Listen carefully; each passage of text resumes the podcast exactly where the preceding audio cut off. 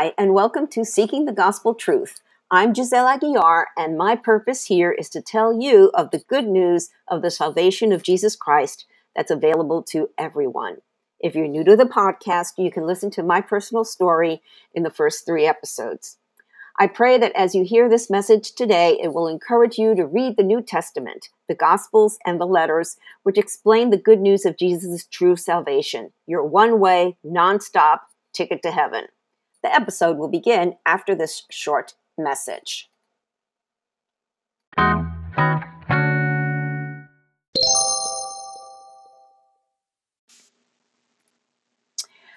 Why care when you have all you need? Hmm. Well, this is the last of the letters to the seven churches in 95 AD that Jesus uh, wrote in the book of Revelation. This one is the church of Laodicea. Well, the same earthquakes that hit Philadelphia in 17 and 23 AD also affected Laodicea. Laodicea was a prosperous city. It was the banking center of the area. They even had a well sought after eye balm that cured many problems of the eyes. However, they had a water problem, or lack thereof. There was no water source nearby, so water was piped in from a fairly distant source. By the time it reached the city, it was lukewarm. It also was heavy with minerals, kind of like the water in Phoenix. So if it wasn't filtered, it tasted terrible. Hence, people spit it out. Well, Jesus says being lukewarm doesn't cut it anymore. So here I read from Revelation 3, uh, verses 14 through 19 to start out.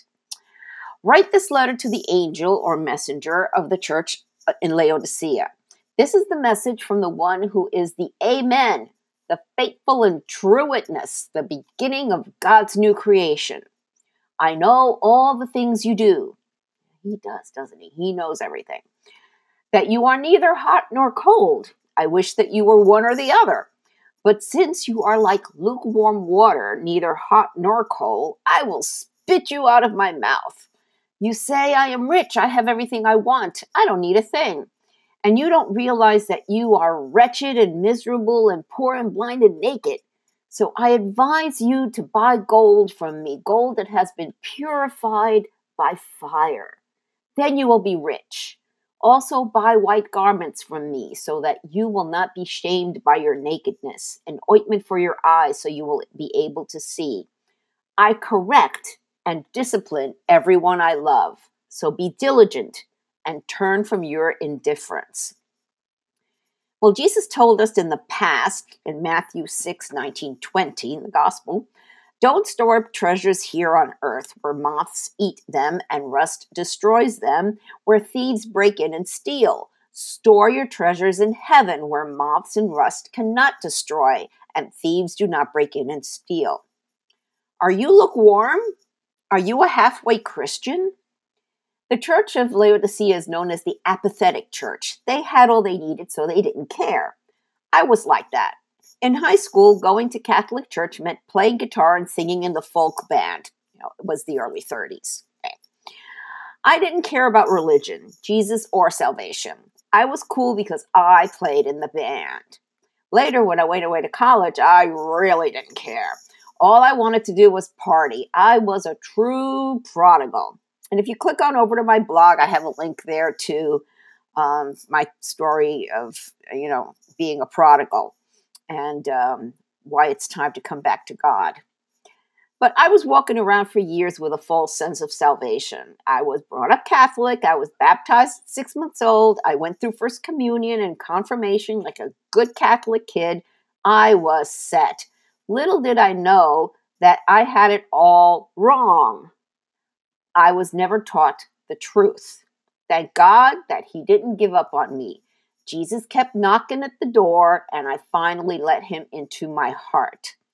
As the letter concludes, Look, I stand at the door and knock. If you hear my voice and open the door, I will come in and we will share a meal together as friends. That's fellowship, friends, family. Those who are victorious will sit with me on my throne, just as I was victorious and sat with my Father on his throne. And that's in heaven. And you notice there's nothing about purgatory there at all. And he ends it, of course, with um, you know this this warning anyone with ears to hear must listen to the spirit and understand what he is saying to the churches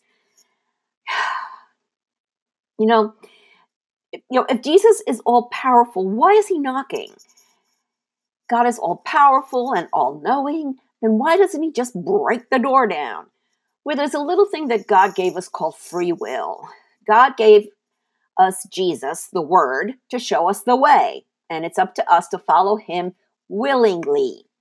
If we don't, He knocks at the door of your heart, and it's up to you to let Him in. Um, and if you click on over to my blog, you'll see the famous picture of Jesus knocking at the door um, uh, of a house. And there, if you notice in that picture, there's no doorknob on the outside of the door. So Jesus can't open the door. You have to open it from the inside and let him in. Unfortunately, the Catholic Church doesn't teach this at all.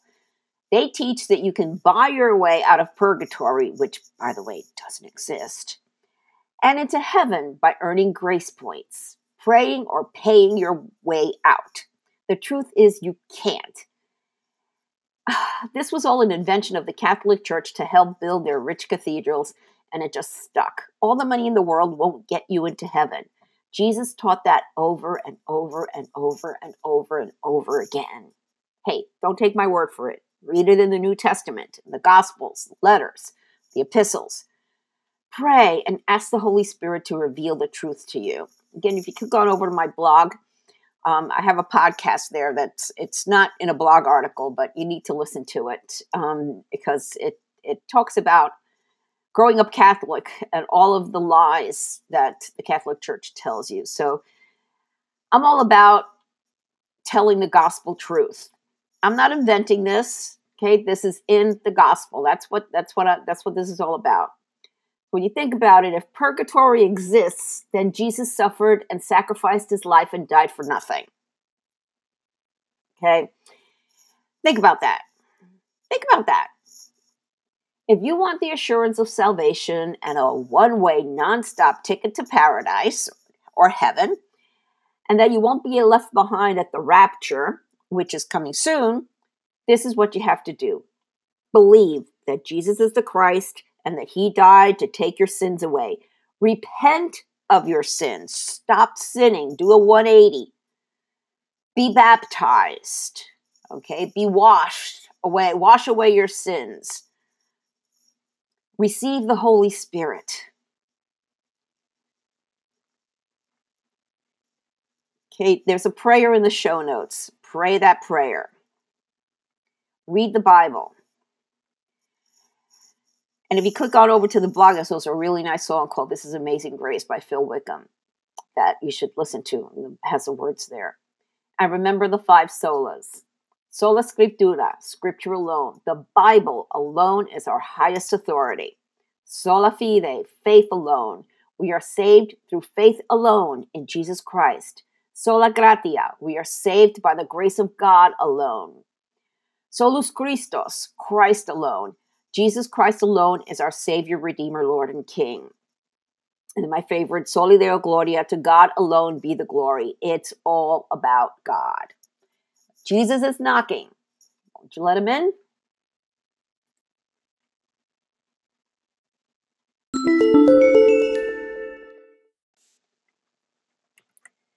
Thank you for listening to this episode.